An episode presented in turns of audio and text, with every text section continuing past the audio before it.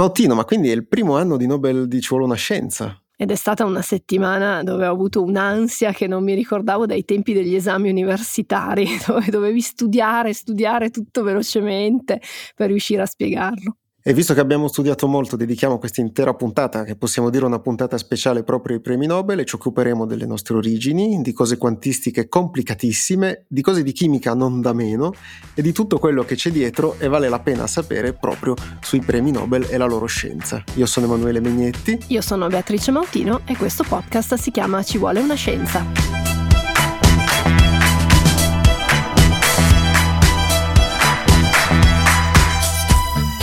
Well, many, many congratulations on the news. Mm-hmm. Thank you. You sound remarkably calm and collected. Well, I've discussed it with my wife at length already, I must admit. Mm-hmm. La voce che avete sentito è quella di Svante Pääbo, che è stato da poco insignito con il Nobel per la medicina e la fisiologia per le sue ricerche sul D N A molto antico, che hanno poi consentito di ricostruire dei pezzetti importanti della nostra storia più remota e che poi ha portato alle caratteristiche della nostra specie. Nella telefonata, era un'intervista svolta poco dopo l'annuncio del premio, gli veniva chiesto come l'avesse presa e lui risponde tutto sommato in modo pacato e tranquillo, no Mautino? Ma sì, poi insomma lui è uno pacato e tranquillo, si vede, molto, molto svedese diremmo. Esatto, in questa intervista dice che ne ha già parlato persino con sua moglie, quindi si è un pochino tranquillizzato, e poi prosegue, la trovate anche su YouTube se volete, raccontando un po' le sue prime impressioni di questo premio così importante.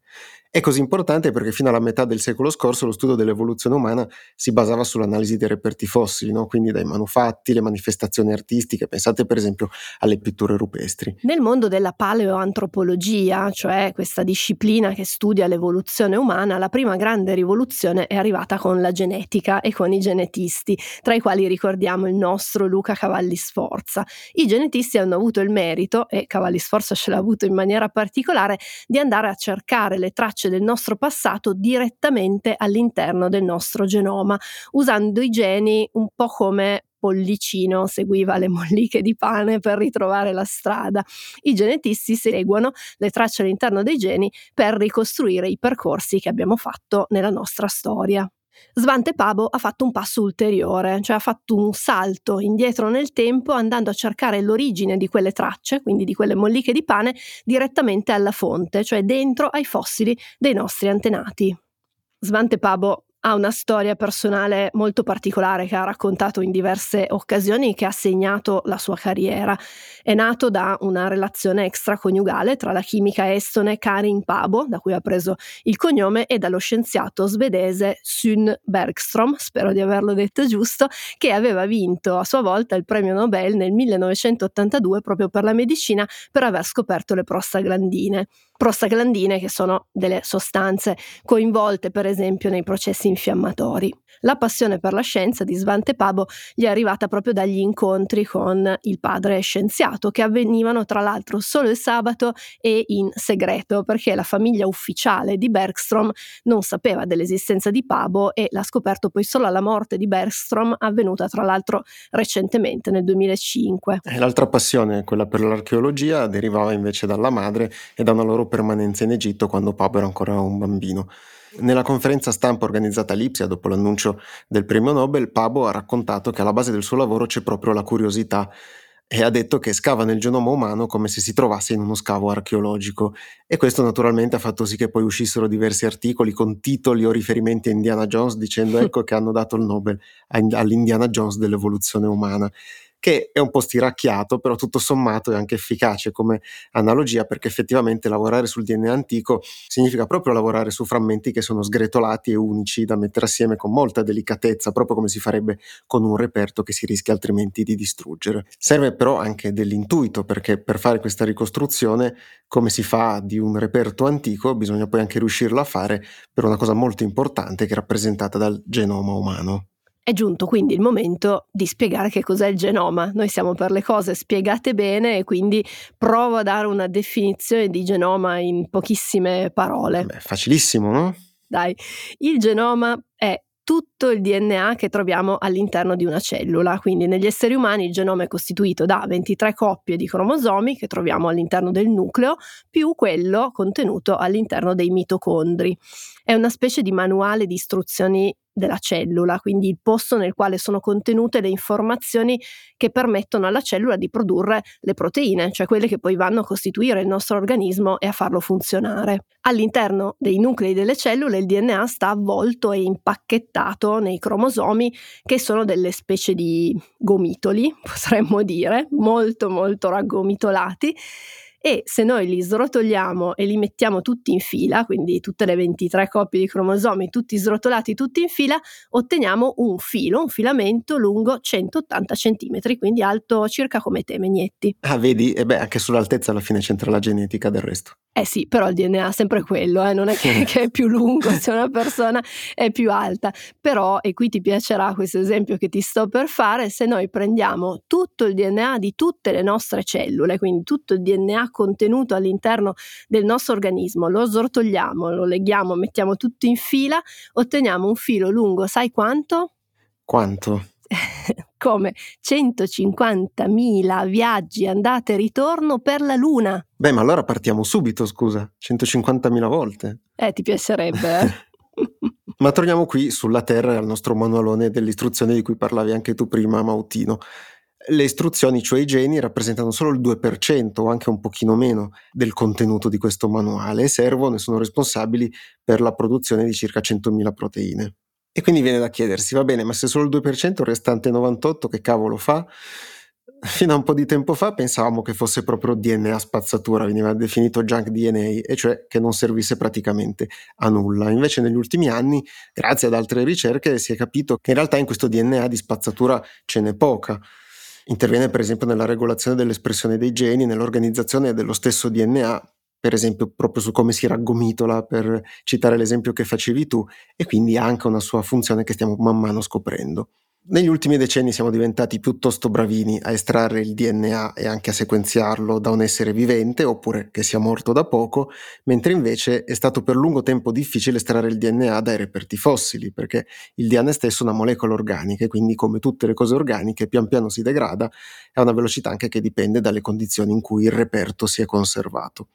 Inoltre le tracce di D N A che puoi trovare sui reperti che vuoi analizzare possono essere contaminate, per esempio dal D N A di chi sta manipolando quei reperti, oppure da insetti, batteri o altri esseri viventi che possono essere entrati in contatto con quel reperto nei millenni o nei milioni di anni precedenti. Ci stiamo avvicinando a diventare una puntata di indagini di Stefano Nazzi, no? Con tutti questi esatto. reperti, manipolazioni e contaminazioni. Garantiamo che non c'è la parola lumino in tutto no. il blocco. Comunque il primo tentativo di scavare nel genoma antico Pääbo lo ha fatto con le mummie, proprio per la sua passione per l'Egitto nata da bambino. E c'era Indiana Jones. Esatto, e c'era riuscito solo in parte, però in maniera abbastanza convincente da continuare a provarci ancora. E la sua svolta personale è arrivata a Berkeley, in California, alla fine degli anni Ottanta, quando è arrivato a lavorare nel laboratorio di Alan Wilson, che è un gigante della genetica, a cui dobbiamo la ricostruzione attraverso lo studio del D N A mitocondriale, che, ricordiamolo, si tramanda per via materna, quindi solo di mamma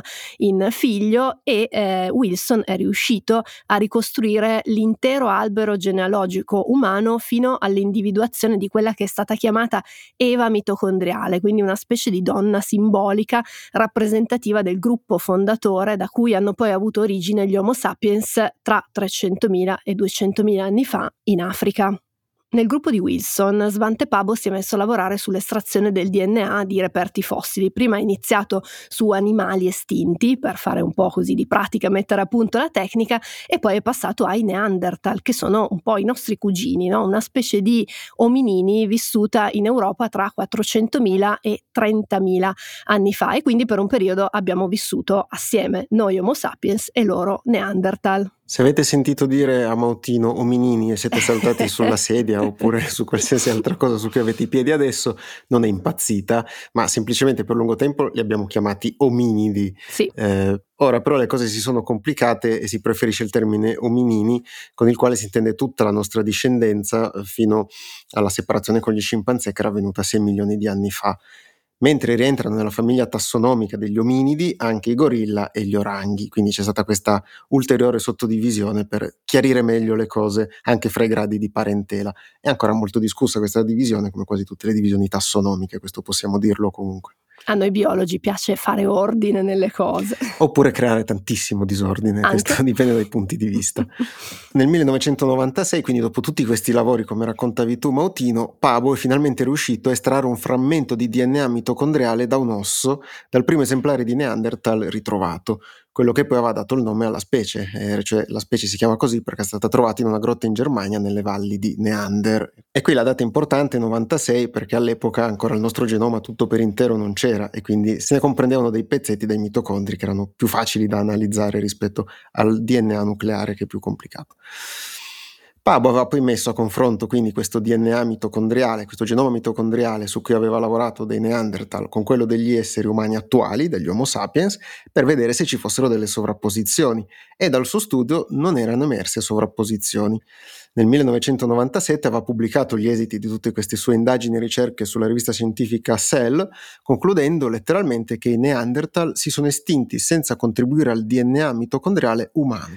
In parole povere, in quel lungo periodo in cui erano convissuti sia Homo sapiens che Neanderthal, non sembravano esserci stati momenti in cui queste due specie si fossero riprodotte fra loro e quindi producendo una prole che potesse avere i geni di entrambe.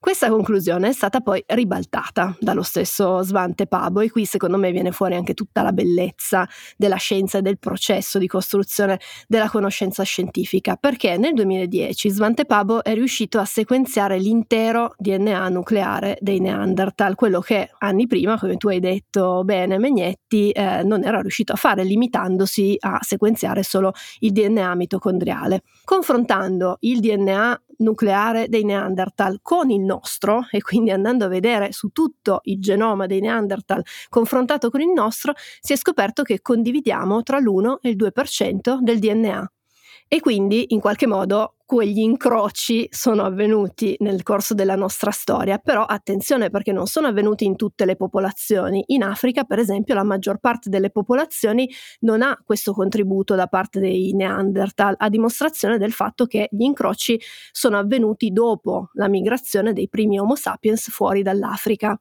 Nello stesso anno, quindi sempre nel duemiladieci, a partire dalla punta di un mignolo fossile, quindi veramente da un pezzetto minuscolo ritrovato nella grotta di Denisova in Siberia, sempre il gruppo di Pääbo ha individuato una nuova specie, l'hanno chiamata i denisoviani, con i quali anche qui ci sono stati degli incroci amorosi, potremmo dire, che hanno lasciato tracce in alcune popolazioni. Del resto non c'era ancora Netflix e quindi si davano da fare. E via.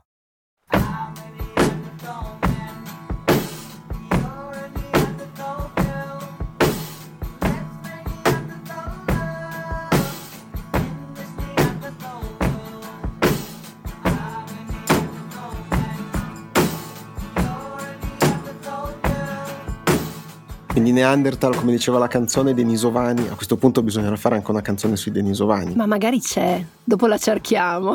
Se no ci mettiamo a comporla tu e io, è un attimo.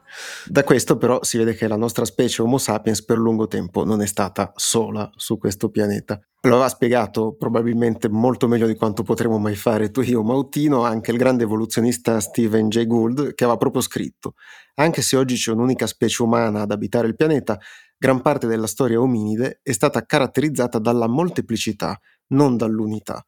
E in effetti quella che stiamo vivendo adesso è una situazione decisamente insolita, che però comunque dura da dodicimila anni, in una storia che però è stata lunga due milioni di anni. Eh sì. Fino dai primordi l'evoluzione umana è stata una storia plurale di diverse specie che convivevano negli stessi territori dell'Africa e che, spostandosi nelle tre grandi migrazioni che hanno caratterizzato la nostra storia, si sono poi via via modificate. Oggi ci viene strano pensare a questa cosa qua, perché comunque viviamo, nasciamo in una situazione che è diversa e che dura appunto da dodicimila anni, che per l'esistenza di un singolo essere umano è già tantissimo tempo, e però dovremmo provare a ricordarcene un po' più spesso di questo, soprattutto quando andiamo alla ricerca di differenze razziali inesistenti, pur di differenziarci dagli altri e forse per sentirci anche unici.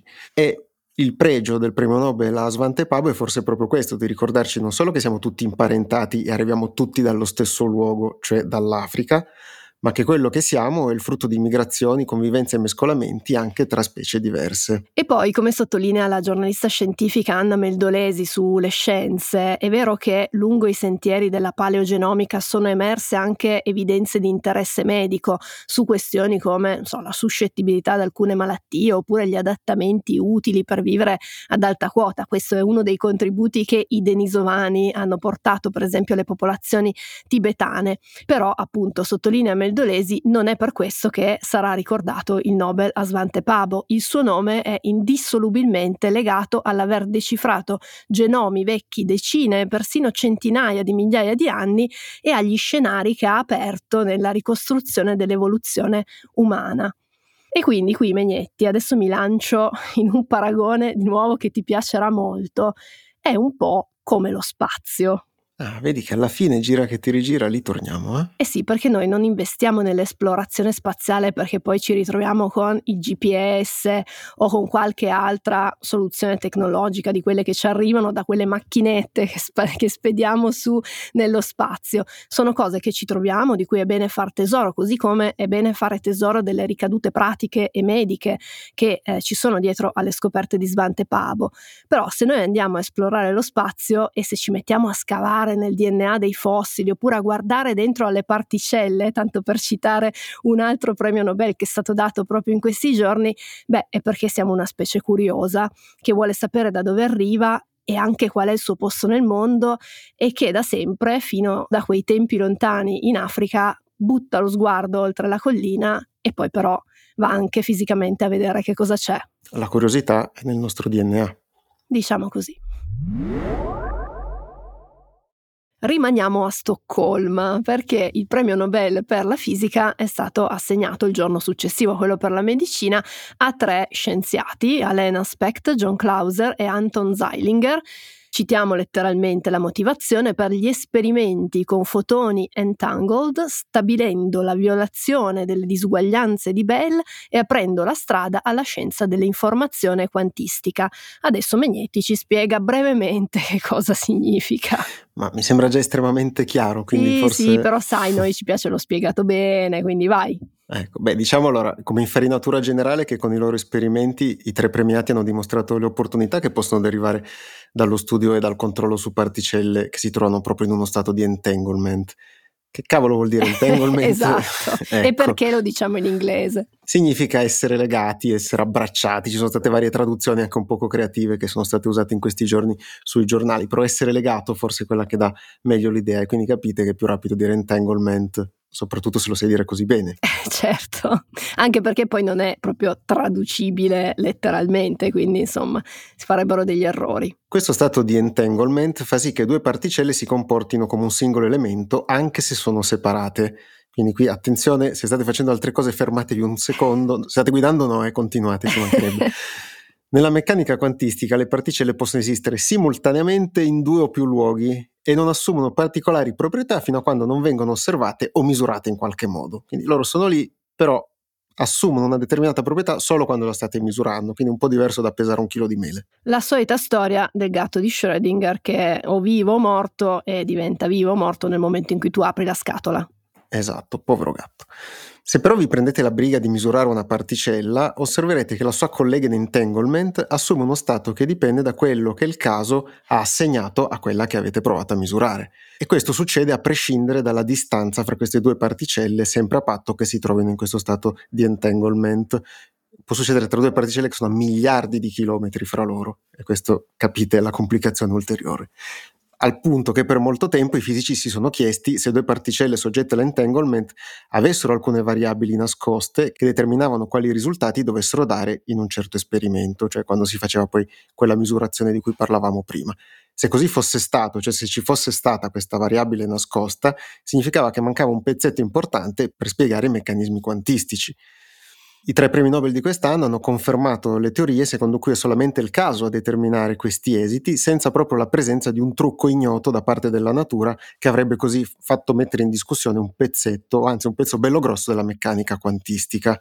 Abbiamo spiegato tutto questo un po' con l'accetta, bisogna dirlo. Eh sì, abbiamo cercato di spiegare e di semplificare in maniera estrema una cosa decisamente complicata, anzi ci scusiamo con i fisici teorici, ma anche con gli sperimentali che ci ascoltano.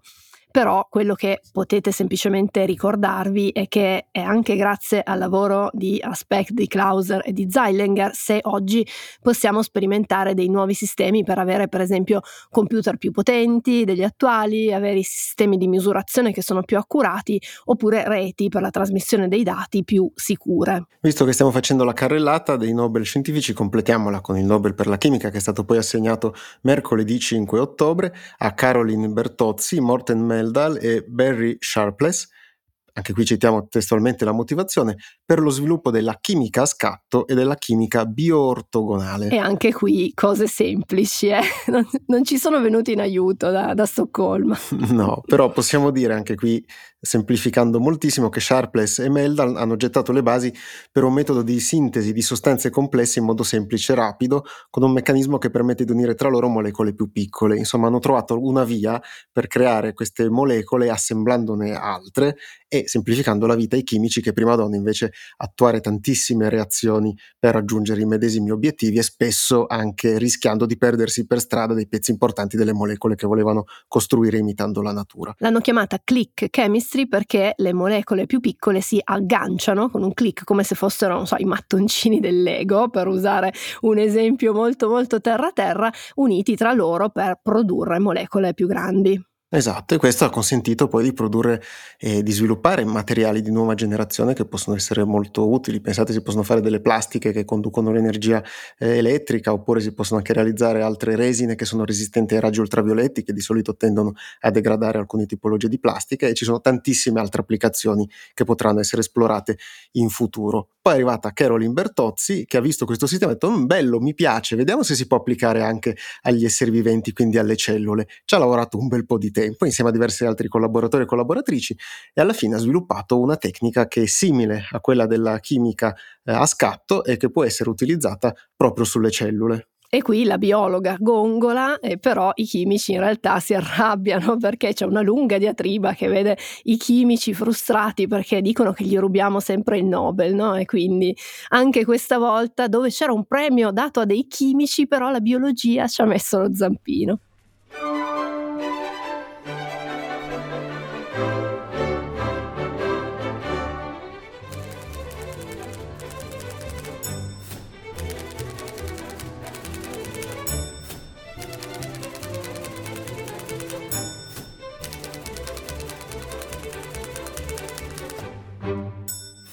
Mignetti, io però eh, ho una curiosità. Sì. Allora, tu lavori per un giornale, uh-huh. sei un po' il referente scientifico di questo giornale, no? E sì. Quindi quando esce la notizia dei premi Nobel, tu devi far uscire un articolo. Sì. Possibilmente sì, in fretta, no? Perché bisogna dare l'annuncio pochi minuti dopo che è stato dato l'annuncio ufficiale. Esatto, guarda, in una dozzina d'anni di copertura dei Nobel abbiamo io e anche Giulia Balducci, che è la nostra capa dei social media, abbiamo raggiunto una velocità tale per cui riusciamo a pubblicare la notizia, perlomeno di chi è stato premiato, in circa quindici secondi dopo che sono stati annunciati a Stoccolma. Poi inizia la parte divertente, se così vogliamo dire, cioè quella in cui devo diventare esperto in venti minuti di meccanica quantistica oppure di chimica a click, e non è sempre semplicissimo. Quindi voi date l'annuncio e poi tu ti metti lì, studi, immagino che ti basi anche sul materiale che viene diffuso. Sì, un grande aiuto lo danno il materiale divulgativo che viene già diffuso dall'Accademia dei Nobel, c'è una parte anche dedicata alla stampa dove si trovano delle informazioni, eh, sono confezionate abbastanza bene, ci sono delle parti più accessibili anche al pubblico generale e da lì si può attingere molto. E poi dipende un po' dagli anni, ci sono anni in cui magari vengono premiati dei Nobel con cui ho più familiarità e quindi il lavoro è un pochino più semplice, e altri dove si sudano le proverbiali sette camicie per fare l'articolo. Diciamo che di solito alla fine del terzo Nobel, che è quello della chimica, quindi c'è questa infilata di medicina, fisica, chimica in tre giorni, poi mi sento quasi in ferie per un po' di tempo perché ho scavallato la parte più difficile dell'anno. E visto che lavori molto velocemente, con una velocità che io non riesco neanche tanto a concepire perché io ho bisogno di tempo, no? Per studiare, per scrivere, per, per ragionare, eh, come, come la gestisci la, la paura di sbagliare? Anzi, hai, hai mai sbagliato, Mignetti? No, sbagliato sbagliato, fortunatamente no. Di solito procedo per step, quindi l'articolo viene aggiornato man mano. Faccio prima un primo paragrafo che riassume per sommissimi capi la portata del premio e che cosa è stato premiato. Di lì poi devo elaborare e approfondire gli argomenti, quindi è molto importante per me riuscire a centrare bene quel paragrafo dove spiego agli altri, ma sostanzialmente anche a me stesso, che cosa dovrò fare dopo, e quindi di lì poi diventa un pochino più semplice. Poi a seconda dei casi magari posso anche fare riferimento a qualche contatto, a qualche persona più esperta di me in quel settore che di solito è ben disposta a dare informazioni, perché di solito possiamo dirlo, le persone che lavorano nella ricerca sono molto ben disposte a raccontare che cosa fanno o se è stato premiato proprio l'ambito in cui stanno lavorando da diversi anni. E quindi abbiamo buttato un occhio nel dietro le quinte di come si scrive un articolo sui premi Nobel. Tra l'altro uno degli obiettivi di questo podcast è anche farvi vedere un po' i dietro le quinte non solo della scienza ma anche della comunicazione della scienza, quindi raccontare anche come si arriva a scrivere un articolo in pochissimi minuti su temi complicatissimi come quelli di cui abbiamo parlato nella puntata di oggi. Però già che siamo dietro le quinte, andiamo dietro le quinte dei premi Nobel, vediamo un po' come vengono decisi e come si assegnano. I candidati a ricevere i premi Nobel sono decisi dai comitati Nobel e ne esiste uno per ogni tipologia di premio. Qui abbiamo capito che quando c'è un po' di burocrazia in realtà Mautino ci sguazza, sì, c'è sì. Tutti i protocolli, le regole. Mi piace, mi piace, ecco. Tassonomia anche qui. Allora, se ci limitiamo a quelli scientifici, che poi sono quelli che interessano di più a noi, i comitati per i Nobel per la chimica e per la fisica ricadono sotto il cappello dell'Accademia Reale Svedese delle Scienze, mentre quello per la medicina è sotto eh, l'Istituto Karolinska, che è uno dei più importanti atenei di medicina al mondo. Questi comitati propongono i candidati, quindi c'è una fase così di, di proposta, mentre invece poi la decisione su chi deve essere premiato spetta a delle assemblee che sono un po' più ampie e che coinvolgono decine di esperti, quindi c'è chi promuove e poi ci sono i voti. Ovviamente, come potete immaginare, vengono presi in considerazione diversi criteri prima dell'assegnazione, sia sulla portata delle scoperte scientifiche, sia sulla loro tenuta nella storia della scienza, una scoperta che ha un seguito, che, che dura, che ha creato magari una disciplina, come nel caso di Svante Pääbo, ovviamente è più meritevole di una scoperta che magari, appunto, la classica rondine, no? Che non fa primavera. Negli ultimi anni si è vista anche una maggiore sensibilità, chiaramente parliamo sempre di poca roba, eh, sulla rappresentazione di genere e sul valorizzare le ricercatrici. Quest'anno una l'ha vinto il premio Nobel, però almeno c'è, e negli, negli anni passati è successo. Abbiamo parlato nella scorsa puntata proprio delle due vincitrici del Nobel per la chimica, Jennifer Doudna e eh, Emmanuelle Charpentier. Una cosa che un po' da sempre si cerca di fare a livello di questi comitati è quella di evitare di premiare delle persone controverse, perché, questa è una cosa importante da dire, si premiano gli individui, cioè le persone, e non la scoperta in sé. Infatti il premio va a Svante Pääbo, va ad Anton Zeilinger, eh, va a Jennifer Doudna, non va alla scoperta. E vedremo tra poco quali sono anche le implicazioni del fatto che siano premiate le persone e non le scoperte. Però possiamo dire a questo punto anche due parole sulla provenienza del premio e naturalmente, come dice il premio, il nome stesso deriva da Alfred Nobel o Nobel, che era un chimico svedese. Ai suoi tempi era soprattutto conosciuto per aver inventato la dinamite, cioè un sistema più pratico e sicuro per gestire la nitroglicerina, un potente esplosivo poi brevettato alla dinamite del milleottocentosessantasette. Circa vent'anni dopo alcuni giornali diedero per morto il povero Alfred Nobel confondendolo col fratello Ludwig, che era effettivamente morto. Un articolo era uscito in Francia e conteneva dure critiche nei confronti confronti di Nobel, Alfred, accusato di aver lucrato sull'invenzione di altri esplosivi rispetto alla dinamite, che erano stati utilizzati soprattutto a scopo militare. Anche il titolo, bisogna dire, Mautino era piuttosto severo su questo, diceva «È morto il mercante di morte». Poveretto. Questo aveva assistito da vivo ai suoi necrologi, sostanzialmente ai suoi coccodrilli. No, che tra l'altro quando uno muore in genere, no, ci si spertica sempre in lodi, esatto, non nel suo esatto. caso. Nel suo caso sarebbe andata malissimo, e quindi questo fu un po' un campanello d'allarme per Alfred Nobel, che comunque aveva già rimuginato sul fatto che dovesse un poco così rivedere l'eredità che avrebbe lasciato ai posteri. E da tutto questo, anche da questa vicenda sfortunata, nel milleottocentonovantacinque decise di firmare un testamento istituendo quelli che poi oggi chiamiamo i premi Nobel, che sarebbero stati finanziati con buona parte del suo patrimonio, cioè di tutti i soldi che aveva messo da parte grazie ai brevetti per gli esplosivi. Questo patrimonio era veramente un sacco di soldi e ancora oggi è gestito poi dalla fondazione che si occupa dei Nobel, e il patrimonio stimato intorno ai quattrocentosettanta milioni di euro. Ah, però. Eh, sono tanti soldi, molti sono investiti in fondi eccetera. Per ogni premio viene corrisposto un milione di euro. Se i premiati sono più di uno, in questo caso devono dividersi la somma. E i premiati come vengono a saperlo? Beh, vengono contattati telefonicamente pochi minuti prima dell'annuncio ufficiale, quello che viene dato a tutto il mondo, e questo nella storia a volte ha comportato anche un po' dei disguidi. Nel duemilaventi, per esempio, il premio Nobel per l'economia, che tra l'altro formalmente non è un premio Nobel, però insomma ormai, ormai per antonomasia, esatto, eh. è diventato il premio Nobel per l'economia, era stato vinto da eh, due economisti della Stanford University, Paul Milgrom e Robert Wilson. La commissione che assegna il premio non era riuscita a contattare Milgrom per comunicargli la vittoria, cioè il cellulare staccato, non sapeva che cosa è successo. Ecco, una questione di fuso orario, era notte fonda probabilmente, e quindi Wilson, l'altro vincitore che viveva lì vicino a lui, io me le immagino in due villette una di fianco all'altra, è sceso ed è andato a bussare a casa, a suonargli il campanello per comunicarglielo di, di persona.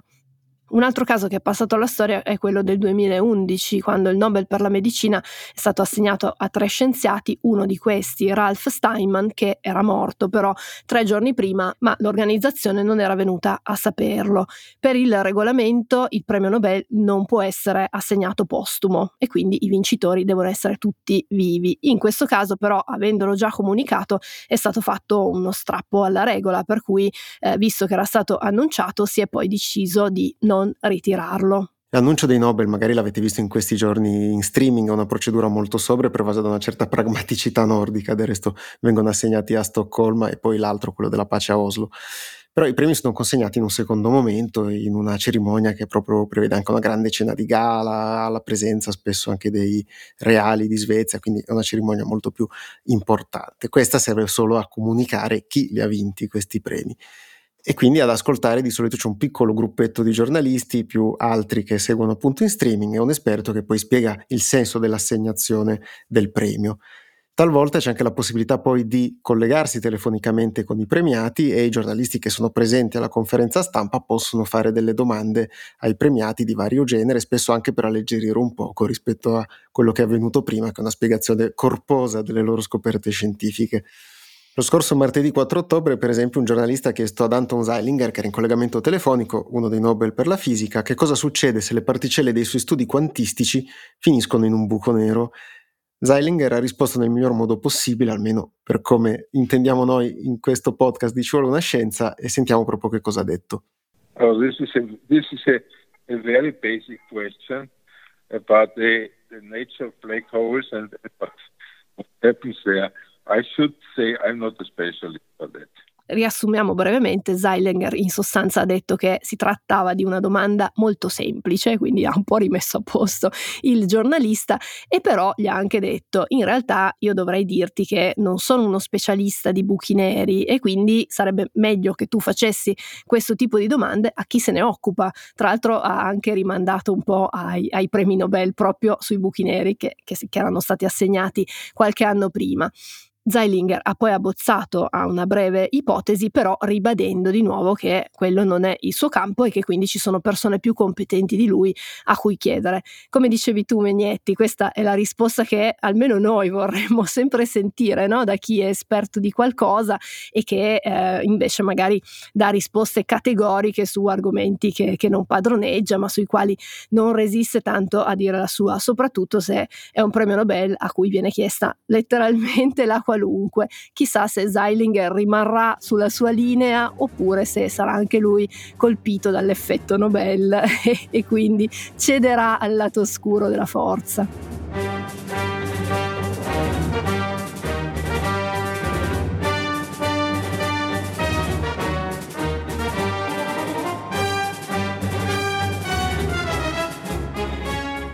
Forse la musica che avete appena sentito è anche in tema per collegarci all'ultima cosa che vorremmo raccontarvi sul Nobel, e cioè è vero che è tutto bello, fantastico, ci aiutano tantissimo i Nobel anche per raccontarvi e avere il pretesto per raccontarvi delle cose riguardo alla scienza, però ci sono spesso anche molte critiche intorno al premio Nobel e ha senso riportarne qualcuna.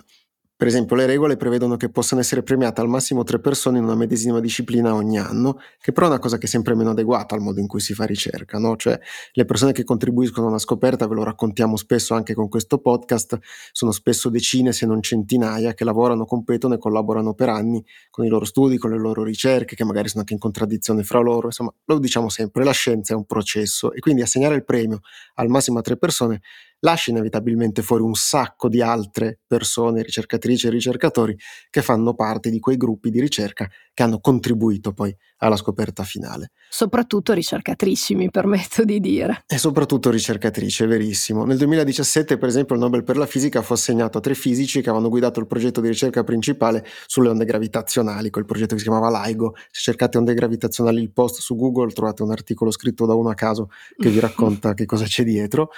E però quello studio lì era stato realizzato da talmente tante persone da occupare tre pagine di firme sullo studio sul tema stesso, quindi nessuna di queste probabilmente avrà mai la stessa visibilità e lo stesso riconoscimento che hanno avuto i tre premiati con il Nobel, e questo può essere un problema poi anche per le successive loro ricerche e attività.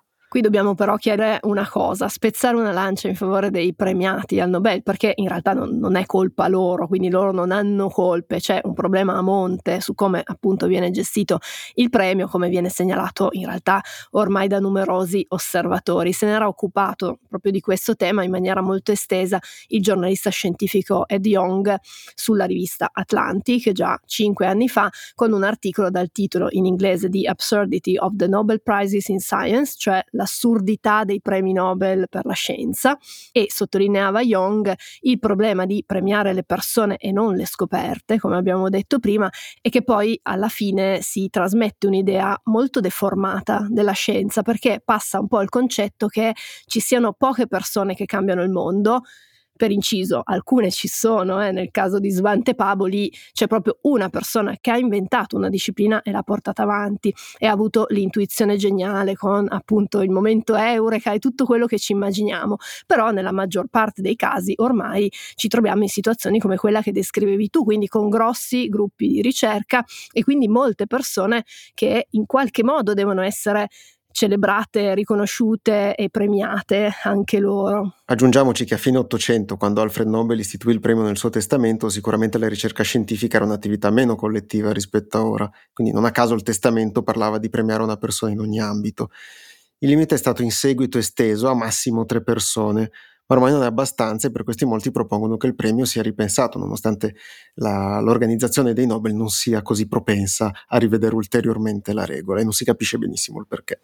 Però probabilmente sono anche questi problemi a far mantenere un certo fascino al premio Nobel, e soprattutto a attirare un'attenzione così grande intorno alle premiazioni e a tutto quello che c'è. Ne abbiamo addirittura fatto un'intera puntata su questo argomento.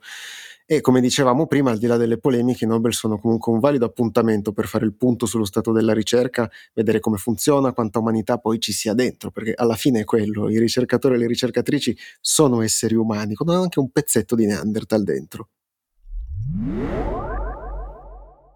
Beh, Mautino, se non è questa una puntata da Nobel, non so cos'altro. Beh, teniamo i telefoni accesi l'anno prossimo, eh? Esatto, hai visto mai. Noi intanto vi ringraziamo per averci ascoltato, speriamo di avervi intrattenuto con cose interessanti su questi premi, sulla nostra storia e su altre storie. Ci sentiremo venerdì prossimo, vi ricordiamo che questo podcast è fatto soprattutto grazie alle persone che si abbonano al post. Vi ringraziamo anche per averci iscritto a ci vuole una scienza chiocciola il post punto it per chiederci di spiegarvi che cosa c'era dietro ai tre premi Nobel, e vi invitiamo a farlo anche per altri argomenti anche più facili, eh? Insomma, noi non, non li disdegniamo. E ci sentiamo venerdì prossimo. Ciao! Ciao!